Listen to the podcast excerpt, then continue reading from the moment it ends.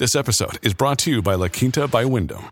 Your work can take you all over the place, like Texas. You've never been, but it's going to be great because you're staying at La Quinta by Wyndham. Their free bright side breakfast will give you energy for the day ahead. And after, you can unwind using their free high speed Wi Fi. Tonight, La Quinta. Tomorrow, you shine. Book your stay today at lq.com.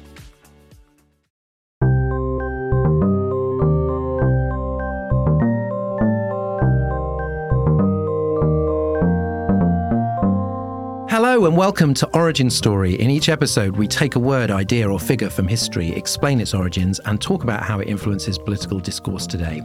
I'm Dorian Lynskey, author of 33 Revolutions Per Minute and The Ministry of Truth. I'm Ian Dunton. I'm the author of How Westminster Works and I'm a columnist for The Eye.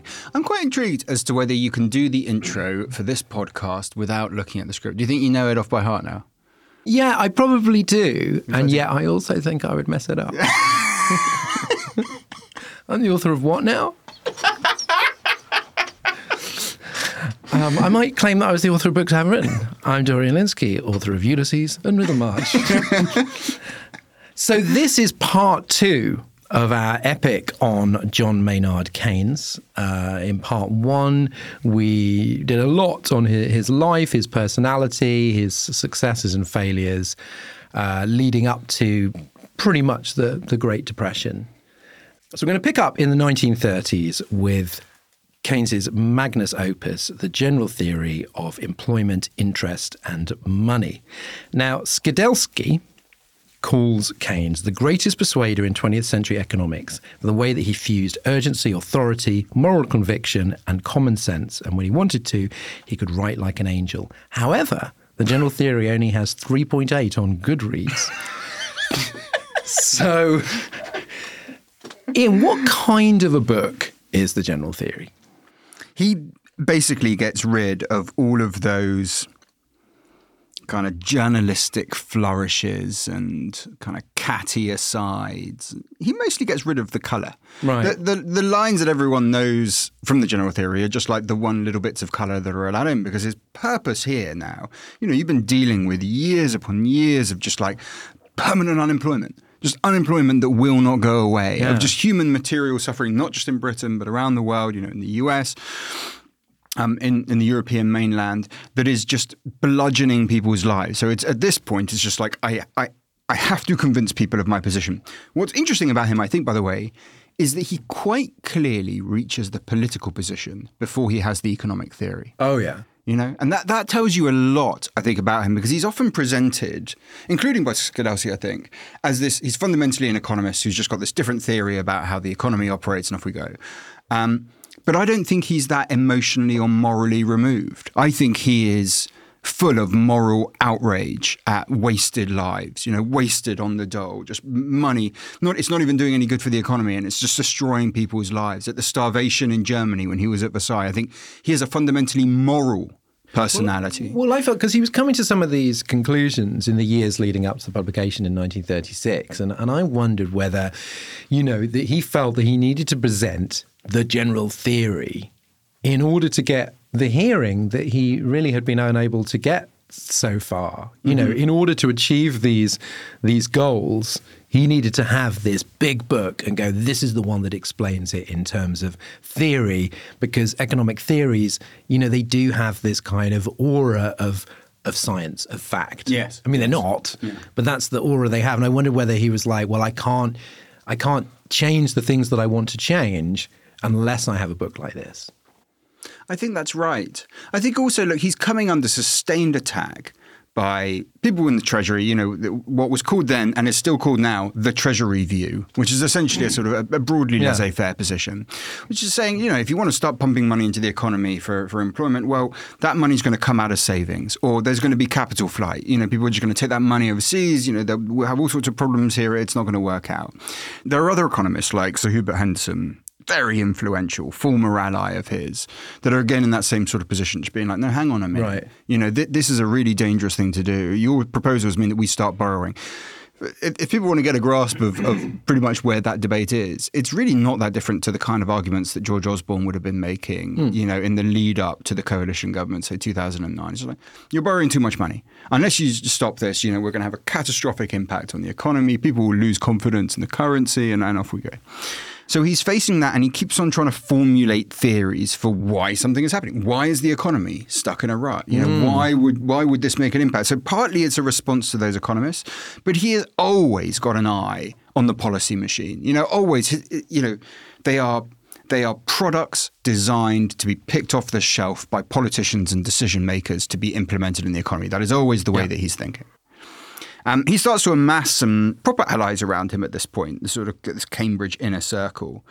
One of them, importantly, is Richard Kahn, um, a student of his, very meticulous, sort of absolute maths prodigy. He becomes absolutely essential to something that's called the multiplier, which becomes crucial to Keynesianism and is crucial to Keynesianism even today.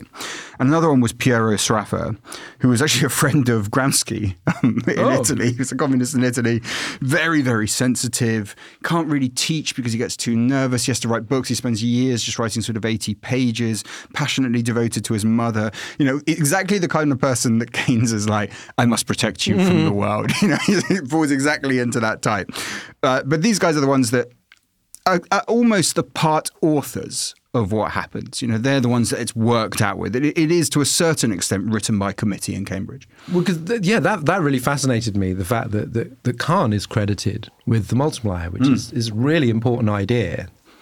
Yeah, and, and the, well, as we'll see, the multiplier is is not just an economic idea, but I think is is a really profoundly beautiful philosophical idea as well.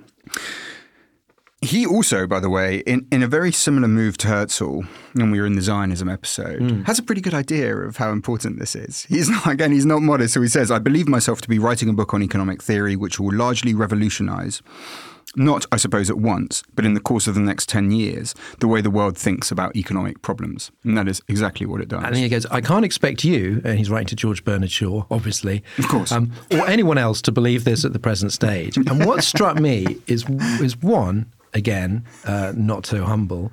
Two, he sort of actually underplayed it, as as we will see. He goes, not, I suppose, at once. And I think you could make an argument that it pretty much was.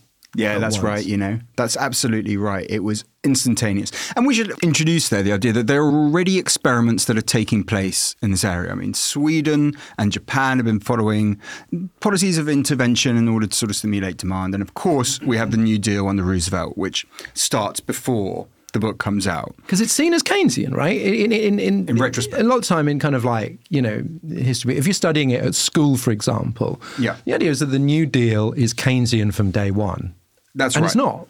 No, and he and he does go over there. Um, he sort of he goes over to New York. He meets with Roosevelt. Um, Walter Lippmann sort of does lots of those, um, arranges the meetings. He he tells Keynes afterwards that was really influential, by the way, on some of the decisions around bonds. It's not strictly clear, and there's quite a lot of debate about just how influential Keynes was on, on those that early part of the New Deal. So let's just talk about what the theory is, and we can do it pretty simply. We're not going to get too bogged down in the economics. The classic theory, the orthodox classical economics, basically says that the market will run perfectly as long as it's left alone. It will have periods where of difficulty, unemployment, for instance, and then those will eventually improve as long as you just leave it be. Why? Because of supply and demand. Because you know someone comes along with something, people want to buy it it experiences uh, scarcity, more people come on to sell it, the price goes down.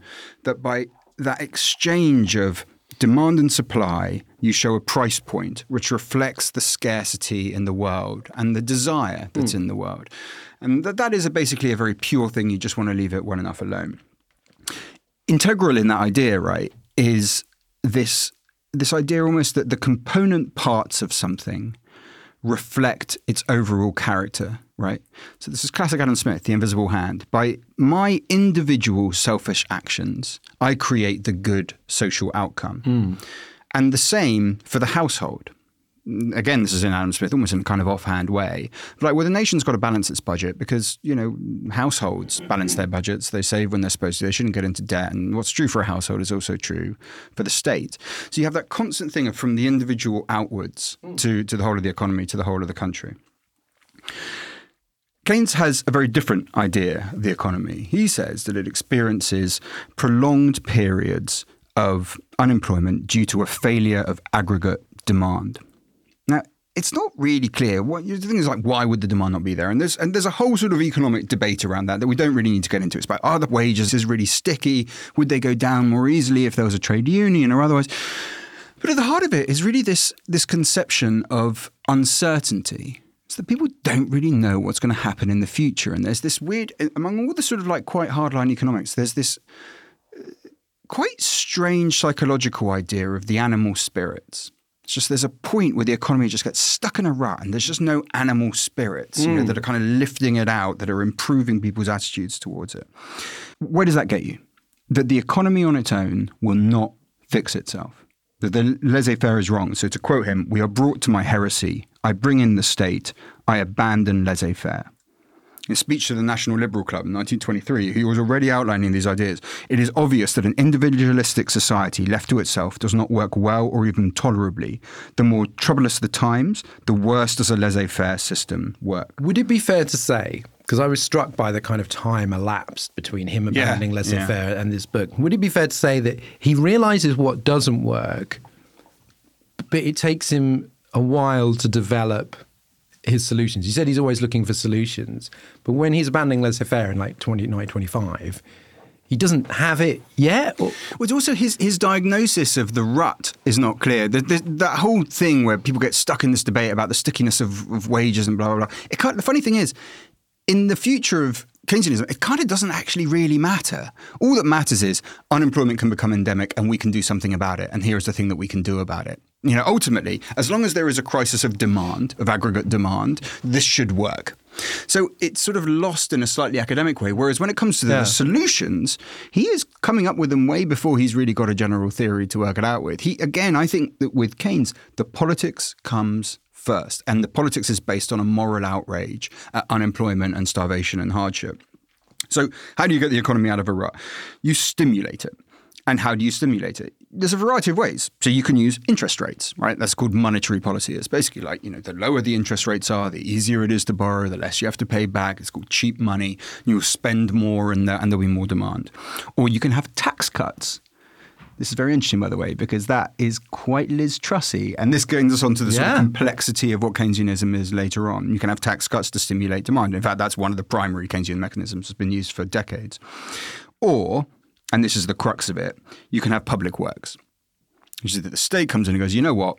We've got to employ people. Shall we build roads? Shall we build houses? Shall we build cinemas? Shall we decarbonize the energy grid, for mm. instance?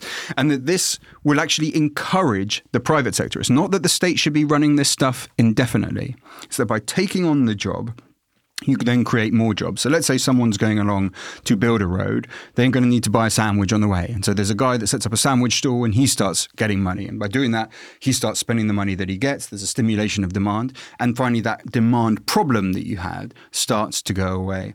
So the classic example that he always uses, or that's always used in describing Keynes, which is kind of like him at his most extreme and slightly infantile, but nevertheless, mm. is if the Treasury were to fill, fill old bottles with banknotes, bury them at suitable depths in disused coal mines, which are then filled up to the surface with town rubbish, and leave it to private enterprise on well tried principles of laissez faire to dig the notes up again, then need be no more unemployment. In other words, it kind of doesn't really matter what you do with these. The thing is to do them and to give people work because then they will spend money and more work will come from he it. He does add, obviously, it would be better to build houses. Yes, exactly. But this would be better than nothing. Exactly. While yeah. we're at it, we might as well build some houses. Yeah. Right?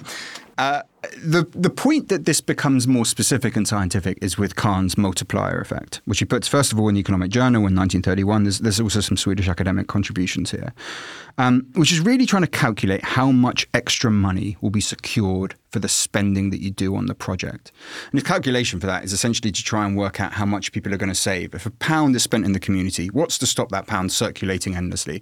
Because a little fraction of it is ultimately saved. What's very useful about the multiplier politically is this. Your multiplier for a given project might be, let's say, one, which means that you'll get one pound back in the private sector for every pound that you're spending in the public sector. Lots of the time, something like two.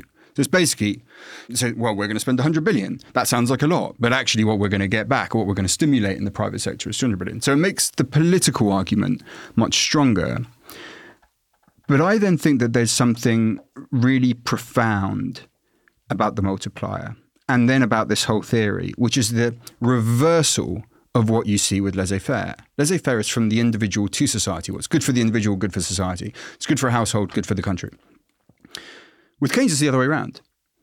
The household analogy for him doesn't work at all. He's like, well, if we all start saving, no one's spending, there's no demand, we're all going to starve. So actually, it's not a very sensible idea for you to come up with this fallacy that the component parts of something reflect the whole. And the multiplier shows the same thing. It's not just that the individual looking out for themselves does good things for society, it's also that by doing something for society, we can do good things for the individual, that that is a two way relationship. Until this point, liberalisms can be quite a cold fish in a way. You know, it's these sort of atomized individuals floating around. What happens when you start introducing the multiplier, you start introducing Keynesianism, is actually you get a vision of us together in a society working in each other's benefit. What I was really struck by was that insistence, which you see throughout his work, on uncertainty, on the things that you can't predict. Mm. And then for his opposition to these supposedly watertight systems, he says of classical economics, it may well be that the classical theory represents the way in which we should like our economy to behave, but to assume that it actually does so is to assume our difficulties away. And he also, therefore, doesn't like Marxism writes in 1925 How can I accept a doctrine which sets up as its Bible, above and beyond criticism, an obsolete economic textbook, which I know to be not only scientifically erroneous, but without interest or application for the modern world? and this has a he's a, this has a human cost. When he goes to the Soviet Union, if uh, he goes a couple of times, um, he goes, it is impossible to remember until one gets in the country how mad they are, and that they care about their experiment more than about making things worse there's a consistent sort of opposition to people that go, we have found the system. We have found the magic trick. We can see yes. the future. We can fix all problems that will ever come, which, of course, is really interesting when we look at what happens to Keynesianism and, and some of his followers sort of ignore the uncertainty bit and just think we found the mm-hmm. trick. Mm-hmm. But I found that enormously um, appealing that there is, in fact, we say that he has, we said many times he was not a humble man, but there is a humility about the unpredictability of life and of history. And this is a man who in 1937 was pretty convinced the Second World War would not happen. Yes, yes. His political predictions are very often And he lost wrong. loads yeah. of money betting on uh, election results, mm-hmm. which he was almost mm-hmm. always wrong about. Yes. And so clever he, people often are. yeah. He did have humility where it counted, sort of baked into his philosophy. It's like this is not a definitive solution for everything. This is not a perfect system. It's funny because even now, you see, remember in the first episode I said, look, there is the, the economist with the economic solution to an economic problem, very strict. And then there is a sort of political philosophy of the death of laissez-faire. You can see it even in what I'm just describing. Like technically he is talking about a very specific circumstance. But actually the language around, not in the actual general theory itself, but in the support of it beforehand and to a certain extent afterwards, is much broader. It's the end of laissez-faire. Like I'm coming here to bury laissez-faire in these circumstances. Yeah. Right. What happens afterwards? Well, well, fine. Once you've got the economy running back up normal, then laissez faire takes over again and off we go. Although that isn't really the way the reaction to him goes. The book comes out on the 4th of February, uh, 1936. Um, Paul Samuelson, an economist at the Massachusetts Institute of Technology, described it this way It is a badly written book poorly organized. It is arrogant, bad tempered, polemical, and not overly generous in its acknowledgments. Flashes of insight and intuition intersperse tedious algebra. An awkward definition suddenly gives way to an unforgettable cadenza. When it is finally mastered, we find its analysis to be obvious and at the same time new. In short, it is a work of genius. And it, it hits I mean, the discipline like a fucking asteroid. Basically. I felt like, and I know this is probably quite trite mm. comparison, but I almost felt like I was reading about something like Beatlemania. Like, just in a really tedious way. it just sweeps young people. Samuelson, again, um, said the general theory caught most economists under the age of 35 with the unexpected virulence of a disease first attacking and decimating an isolated tribe of South Sea Islanders. Economists beyond 50 turned out to be quite immune to the ailment. It should be said that he was a he, he was a Keynesian, so he's not he's not having a go at it. But it was astonishing how almost overnight, it seemed, all the young economists were like, this is the new thing. And it's actually quite heartbreaking. I feel a little bit sorry for the Austrian economists because Joseph Schumpeter, his students at Harvard basically defect to Keynes. Mm-hmm. Uh, in Cambridge, it's the same. Even at the LSE, Hayek's followers and some of his closest allies turn Keynesian. There's an image in one of the biographies of almost like people flocking out of his lectures while he's talking because mm, mm. they've gone, oh, we're, we're Keynesians now. It, it's quite remarkable. And then that gets folded into the New Deal mm. only after Roosevelt fucks up by doing the non Keynesian thing. And it's another example. It's maybe one of the last examples of someone not listening to Keynes and proving him right. Because Roosevelt didn't really understand. No, he didn't. The economics. He just, after his first meeting, he went, I saw your friend Keynes. He left a whole rigmarole of figures. Just didn't really get it. Um, and he thought in 1937 that the Great Depression was over. So he decided to cut spending and raise taxes, which triggers the so called Roosevelt recession. Uh, and it's another told you so moment for Keynes. He's like, mm. why the fuck would you do that? um, so now, the, the sort of next wave of the New Deal is explicitly Keynesian. This is what uh, FDR says on the radio. The very soundness of our democratic institutions depends on the determination of our government to give employment to idle men. Now, that is mm. pure Keynes, right? Pure Keynes. Pure Keynes.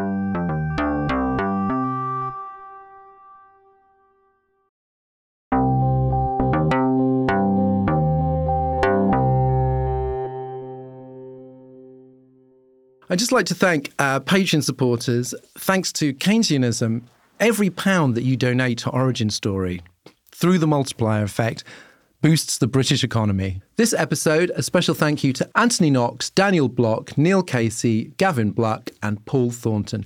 Thank you so much for your support. And if you would like to join them, then you can look at the Patreon link in the show notes.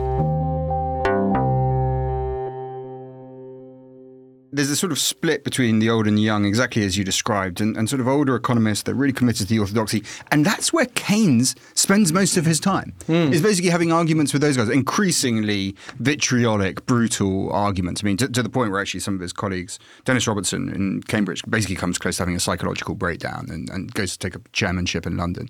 I think economists at the time were shocked at the level of vitriol and passion that was injected into that, into what was previously quite a staid, you know, yeah. like area. The young just kind of get on with it. I mean, uh, uh, John Galbraith, who was a leading Keynesian for years afterwards, said the old economics was still taught by day, but in the evening, almost everyone discussed Keynes. And they start turning it very quickly into a policy machine. Mm. All of that debate, the sticky wages, or is it the animals? It does, none of it doesn't matter. All we need to know is unemployment can be chronic. The market won't solve it for itself. We have the tools here.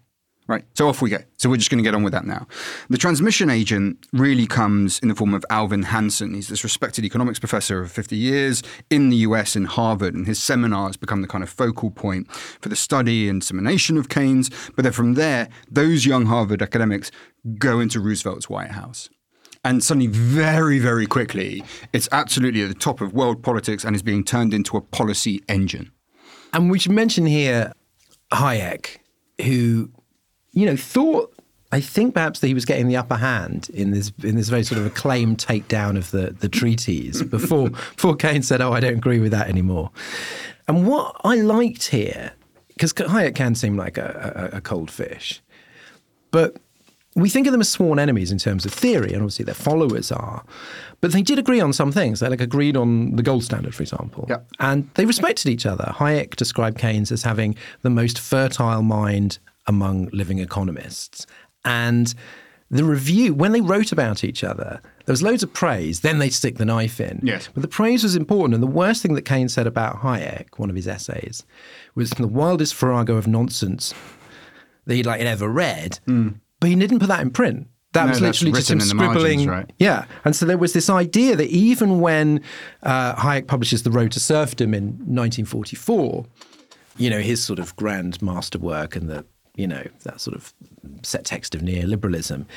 You know, Keynes kind of takes enormous exception to uh, a lot of the ideas in there, particularly the idea of the um, slippery slope that all state intervention will lead to tyranny. An idea that you and I have now slipped down ourselves on numerous occasions because it just keeps on coming up. Right. Yeah. And of course, Hayek has been proved wrong by the existence of social democracy. So uh, he was he was right there. But he still said, like in his letter to, to Hayek, going, "I think it's a grand book. Mm-hmm. You know, I'm really glad that you wrote it." And I found the the humanizing of of those two individuals very, very powerful because it's quite easy to see Keynesianism and neoliberalism like clashing and followers of both being really kind of, you know, furious with one another. And, you know, economic debates now can get really heated. But the two of them both respected the other one's intellect. They're like, okay, maybe you come to the wrong conclusions, but I'm really interested in your thinking. And they always found something useful in the other guy's book. Yeah. I think I, I, I think that Hayek is much nicer to Keynes than Keynes is to Hayek. Yeah, I- that's probably true. I think also, you know, Hayek was growing up with hyperinflation, right, after the war. That's, that was a core memory for him. And what he would have remembered was was Keynes, was ultimately Keynes's writing after Versailles, just sort of being like, well, look, here's someone who seems to actually care about us. You know, that actually, you know, it's not just like we're fallen enemies that you can do whatever you want to with. For all of the fact that they did get on, and it is quite a touching relationship, Keynes makes sure that Hayek can stay with him in Cambridge you know, during the war. That there is a story of them in the Second World War where mm. they're both on the roof together. They're sort of tasked with casting off these incendiaries if they happen to land on the roof, and they're just sort of both other. And again, sort of like you know, if the world made any sense at all, we would be treated to big budget Hollywood dramas that are based on that night with Keynes and Hayek on the roof. get Christopher Nolan on the case. Yeah, no shit. He might actually be able to put it off. However, like the followers of Keynes are not quite so generous. So there's this famous story of what happens when Hayek uh, comes to Cambridge to give his talk. His talks have been going down fairly well at LSE. It's a whole different sort of assessment of slumps and blah blah. And he basically gives it to a bunch of Keynes- disciples. and at the end of it, he gets done. There's a there's a blackboard just full of all these triangles this insanely complex Austrian theory. Uh, and Kahn asks him, there's complete silence after the speech finishes. There's no clapping. And just goes, Is it your view that if I went out tomorrow and bought a new overcoat, that would increase unemployment? Hayek just points at the blackboard and says, Yes, but it would take a very long mathematical argument to explain why.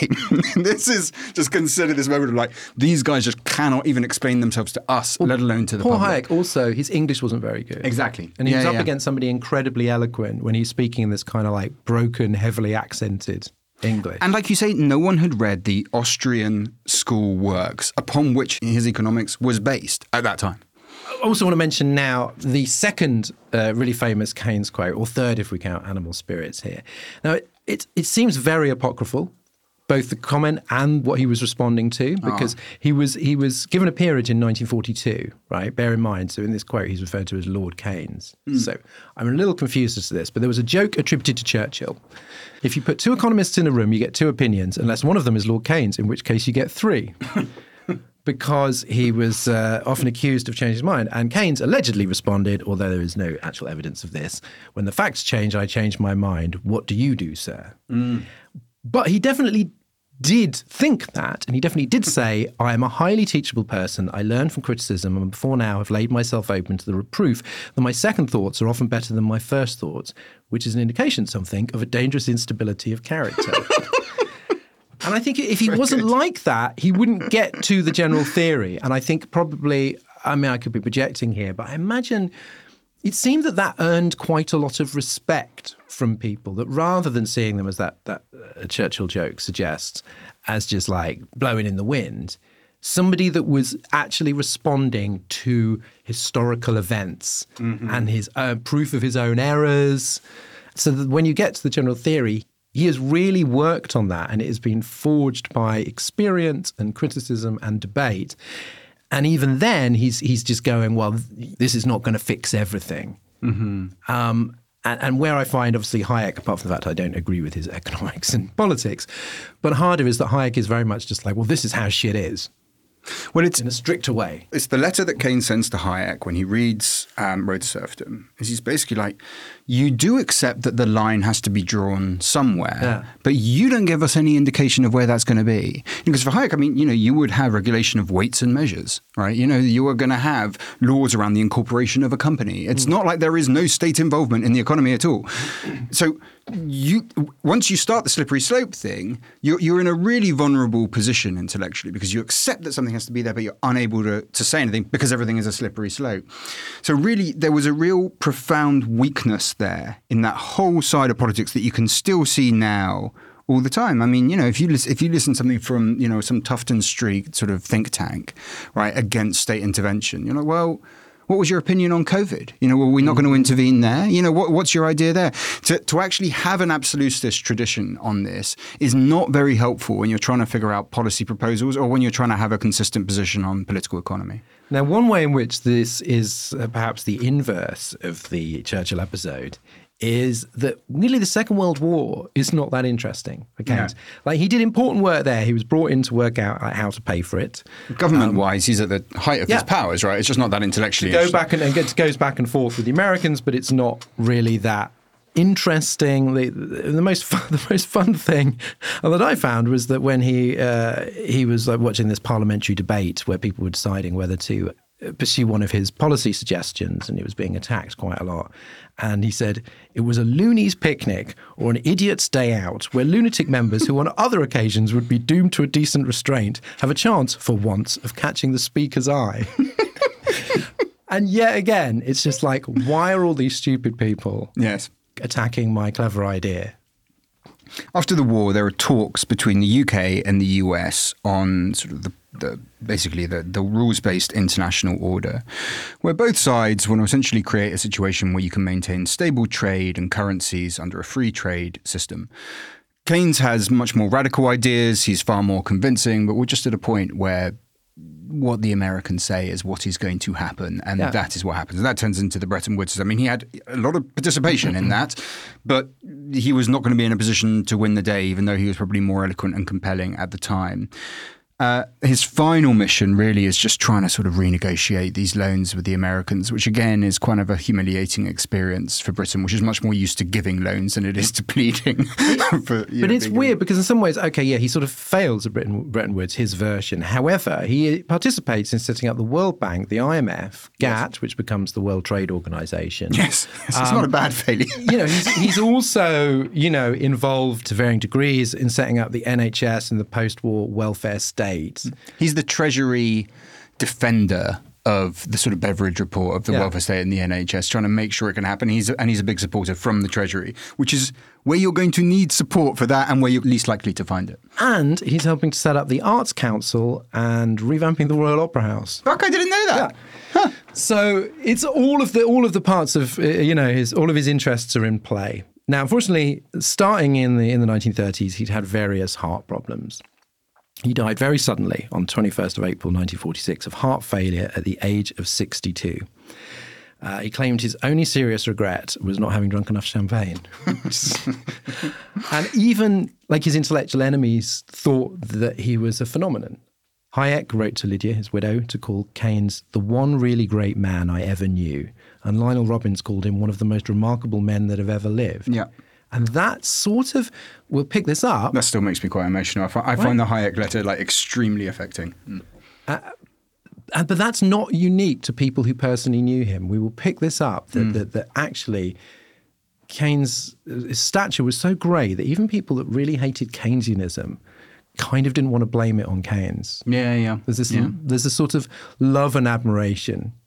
Well, it was just one of the greatest sort of Brits, really. You know, if you were to have this list, and, and it was a sensible list, you know, of the hundred, you, you, you, under any rational assessment, he would be in the top ten. You know, with Robbie Williams. With Robbie Williams.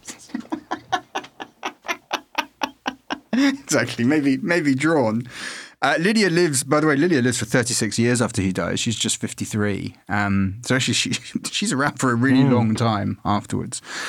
And during the course of those years, Keynesianism just sort of sweeps the developed world. Yeah, like he's he's sort of canonized. It did remind me a little bit. I'm sorry to bring this up again, but it reminded me a little bit of the way that sort of as soon as George Orwell died, mm. this process of canonization took place, and it sort of seemed to happen with Keynes. And at the same time, you know, Hayek and is like uh, uh, are ostracized. It is it is a revolution. And I think that his sort of apostles, if you, if you want, are Paul Samuelson, who we mentioned earlier, yeah.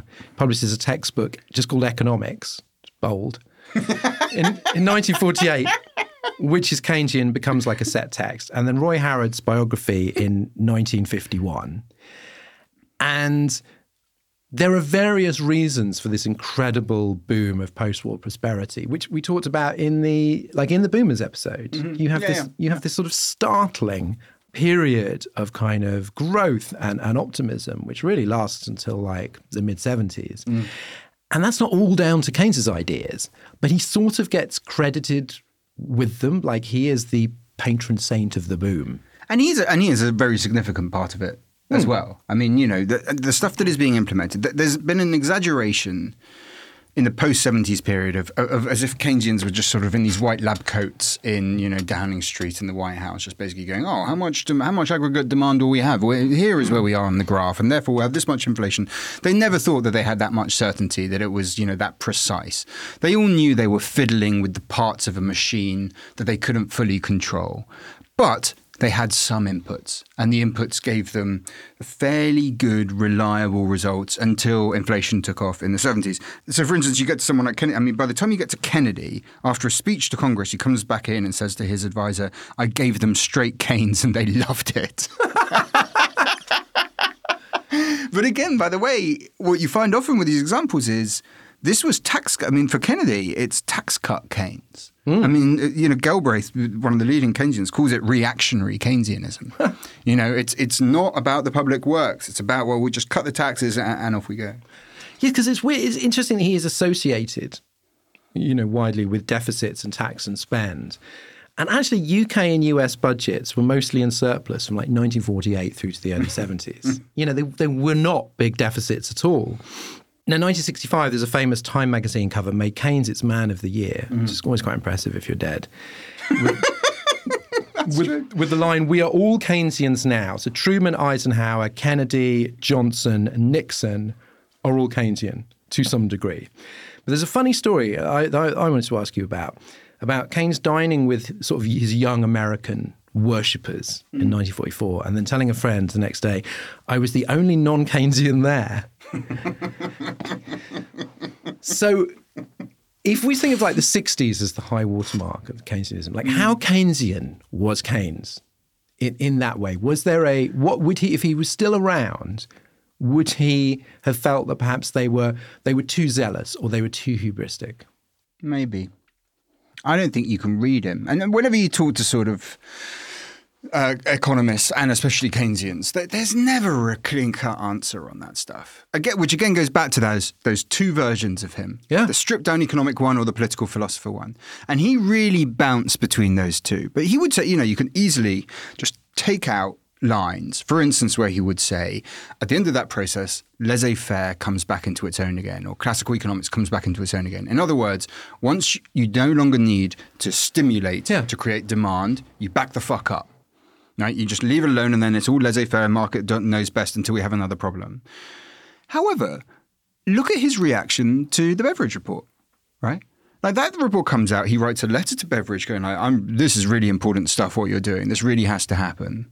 He clearly recognized that although Keynes's economics do not necessarily equate to much broader state intervention in the economy, once you kill laissez faire in the heart, once you say it is not true that the market always runs itself best, you're naturally going to start asking questions about it. Well, what are these other areas where the market might know best? Maybe we do need regulation to stop them putting sewage, you know, in the river. Maybe we actually do want to put some capital control. Maybe we do want to make sure that banks have a split between retail and investment to make sure they don't because you're you're not putting all your faith in the market. Yeah. So it very logically follows that you're going to have a much more expansive political agenda that emerges from his more restrictive economic Is it one. a slippery slope?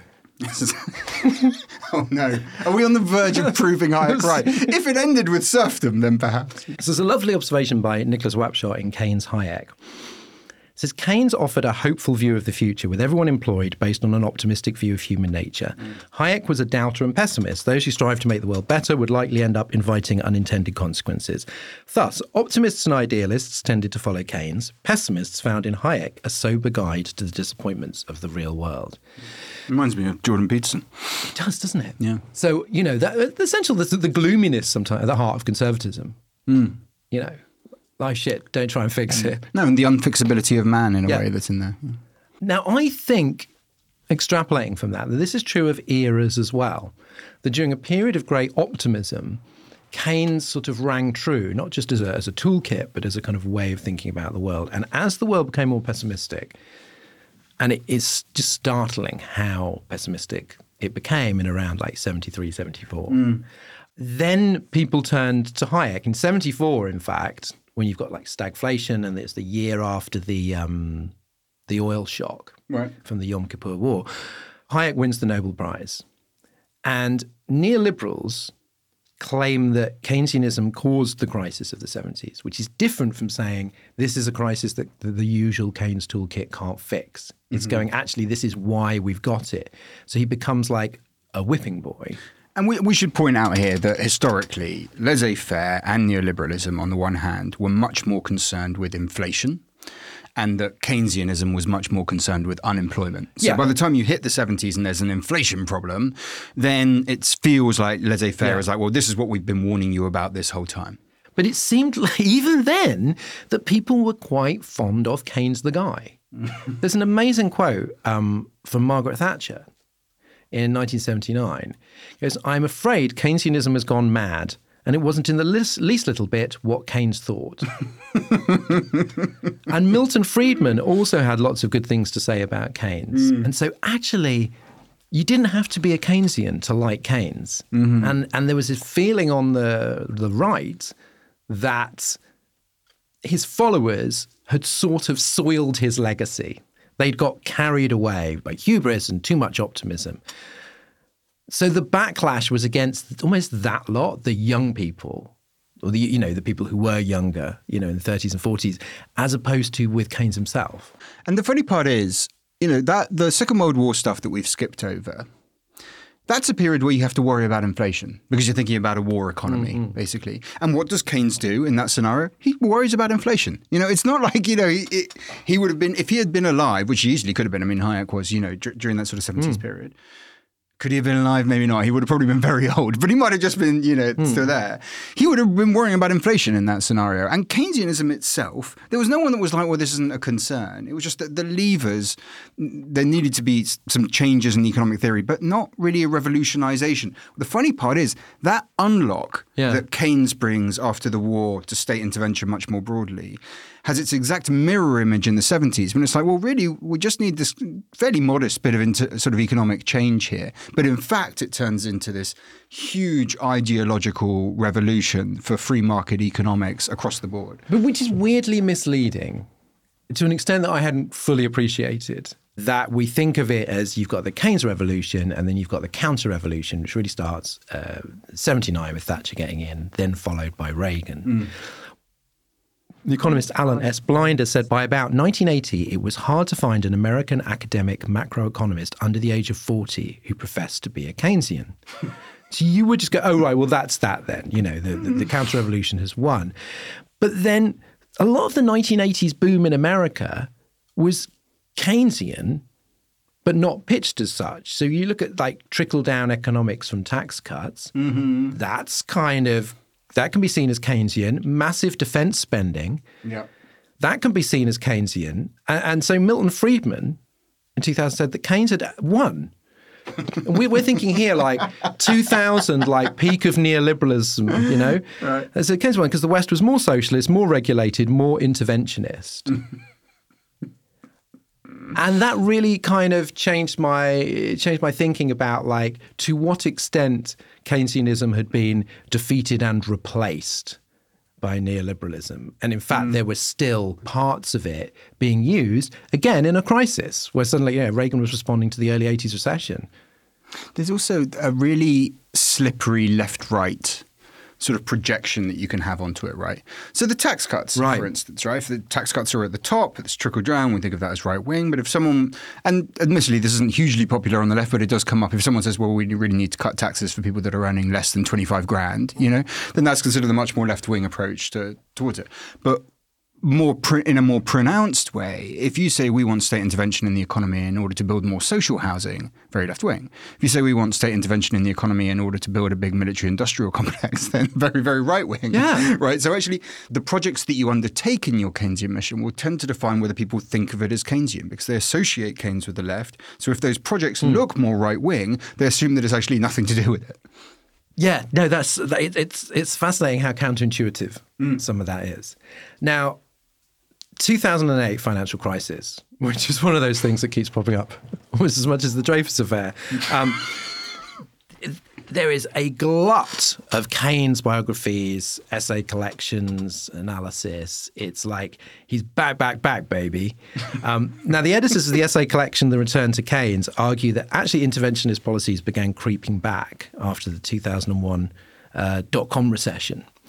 And that this is what allowed governments to react so fast in the 2008 crisis which is interesting because it wasn't like this sudden shock and everyone's like reaching for Keynes, but that that they were ready for that. Yeah, In- yeah. I mean, there are a lot of things they weren't ready for in 2008. Um, but there's there's no doubt that George W. Bush's stimulus package was Keynesian, Yep. as was Obama's. Uh, there's a couple of great quotes here. The the neoliberal economist Robert Lucas said, "I guess everyone is a Keynesian in a foxhole." And the FT said, in the long run, we are all dependent on Keynes. I know it's about writing about him, but people like the quips. they love it. There's, uh, I mean, a, a crucial figure in all this is uh, Christina Romer, who's the chair of the Council of Economic Advisors for Obama. And she's the one, she's a Keynesian, and she just pushes forwards the stimulus package. I think she wants it at 1.3 trillion, but it, it comes down to 787 billion. And she puts the multiplier. I mean, again, it's a classic. Cause She just sits there. She's like, "Look, multiply is above one, so spend the money, you know, because you're going to get it back." Yeah. and he does. In fact, it's 1.6 million jobs are created there. You see emergency measures when you tick them together. The U.S., Europe, Britain, after the financial crash, adds up to about seven trillion. Um, you see Gordon Brown, if you remember that G20 uh, World Summit, where they set up a sort of one trillion international stimulus, it was dipped into Argentina, Indonesia, Brazil, South Korea, Turkey. So you really got that sense of was back. And then, at least in this country, it's just like floop. It's like, no, no, it's austerity now. 2010 comes and it was like none of that even happened. It's crazy. Okay, so in Capitalist Revolutionary, Roger Backhouse and Bradley Bateman say that the big difference was that in the 1960s, Keynesians believed in Keynes's moral philosophy of society and in sort of building a better world. But in 2008, they just wanted a quick fix to basically fucking stop, every, stop everything going under.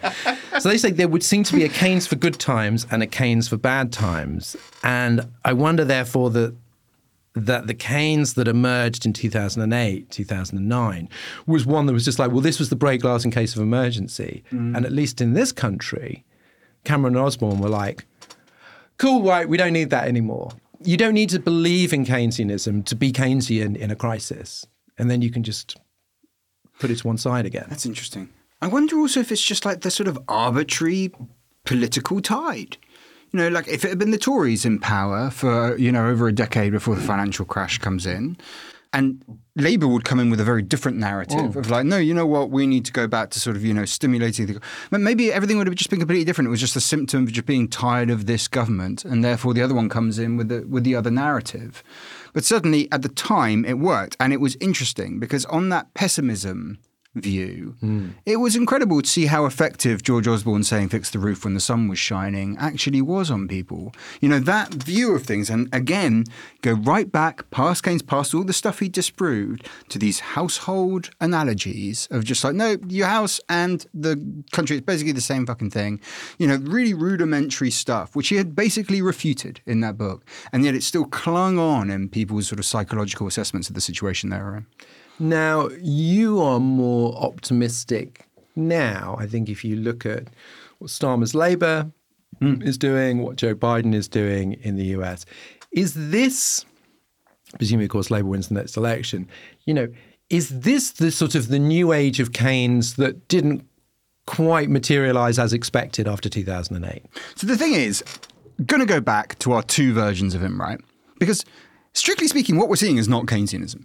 There is no crisis of aggregate demand in the British or the American economy. That is mm. not the scenario that we're in. It's not technically anything to do with that. But the political philosopher version of him mm. Did you see that last stimulus package that Biden passed was $1.9 trillion? Like a ridiculously large stimulus package.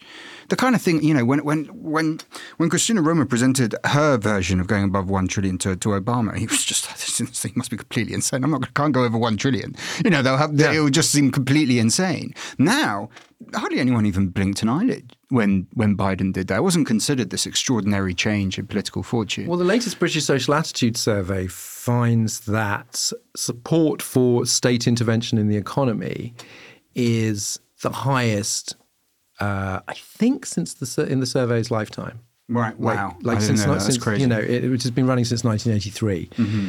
It is phenomenal how many areas of the economy people expect the state to intervene now, which is certainly not the way that Rishi Sunak, let alone Liz Truss, thinks about this. And so, so I wonder whether actually the British public has become very Keynesian yeah. You know, even if they've never heard of the guy. Well, which again reflects the kind of, you know, the, the political tides, those sort of political sequences of 10 to 15 years. You know, you've had Tories with austerity for a certain amount of time. Then you're like, well, hang on, let's try something else.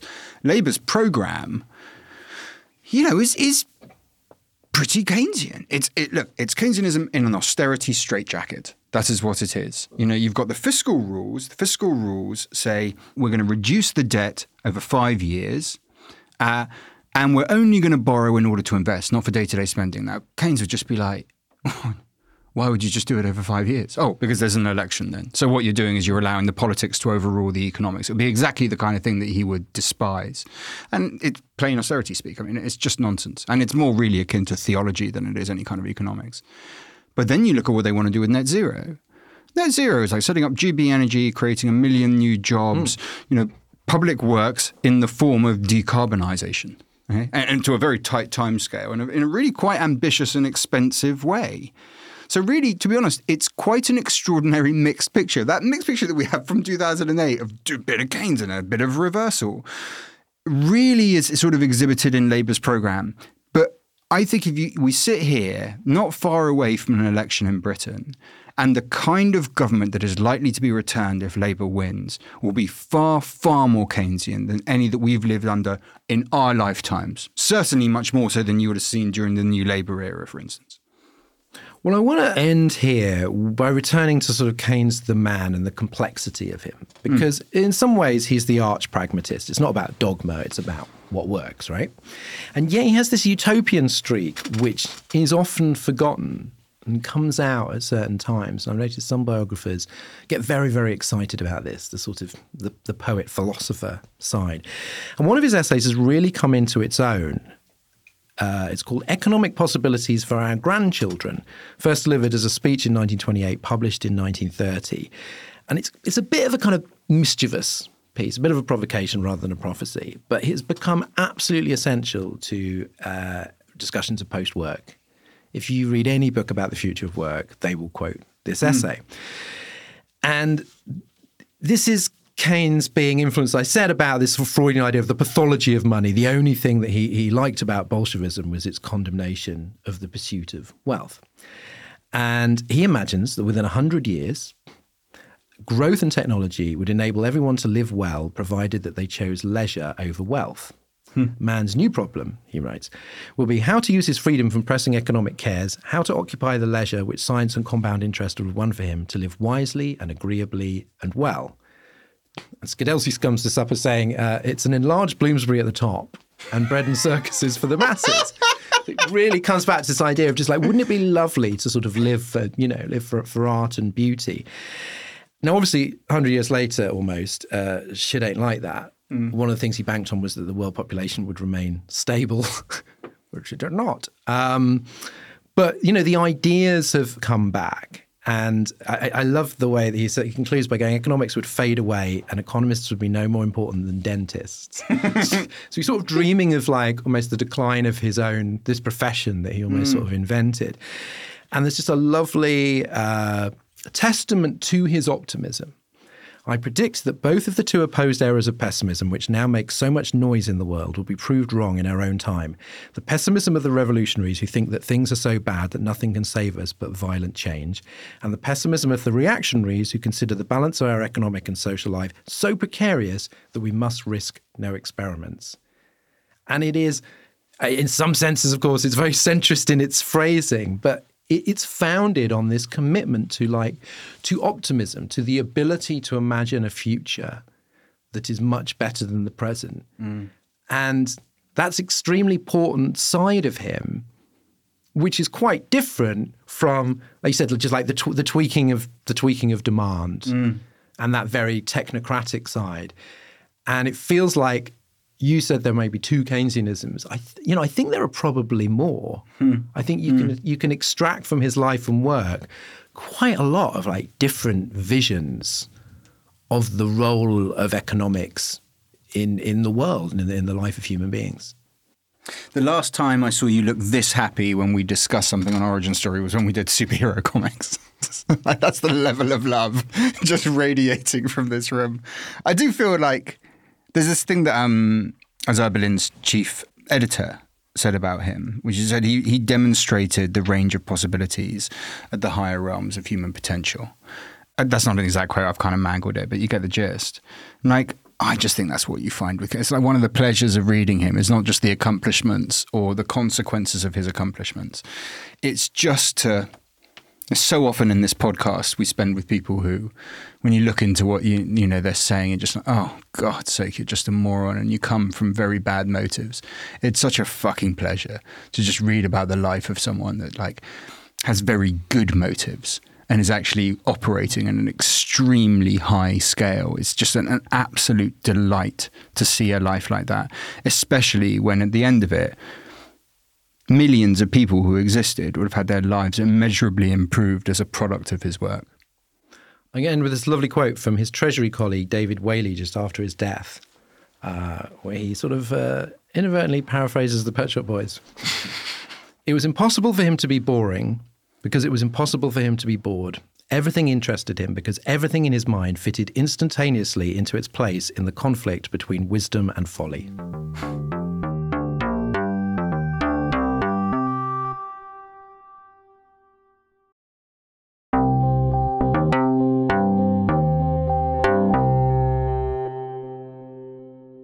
Hello, Patreon people. I just want to take this chance to thank you all individually for your help, especially while we've been off during the break. So, thank you in particular this week to Oscar Smith, John Doolan, Matthew Giles, Sanjay Nawar, and James Drohan. And Extra specially, I need to say thank you to Ashley of Firetronic.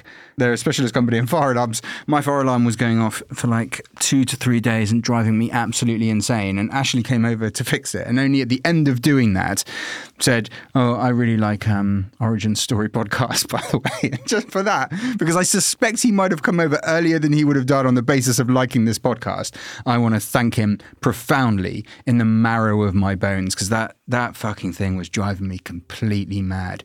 Cheers, Ashley.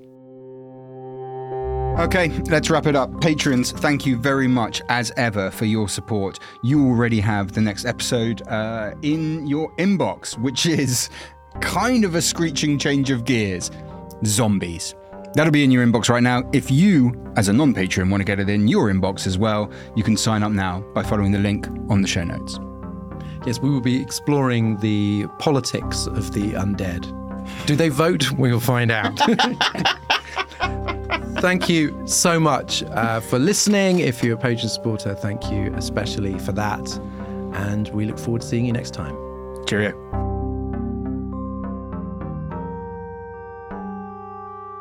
Origin Story Season 4 is written and presented by Ian Dunt and Dorian Lynskey. The lead producer is Anne Marie Luff, and the audio producer was me, Simon Williams. The group editor is Andrew Harrison, music is by Jade Bailey, and art direction is by James Parrott and Misha Welsh. Origin Story is a Podmasters production.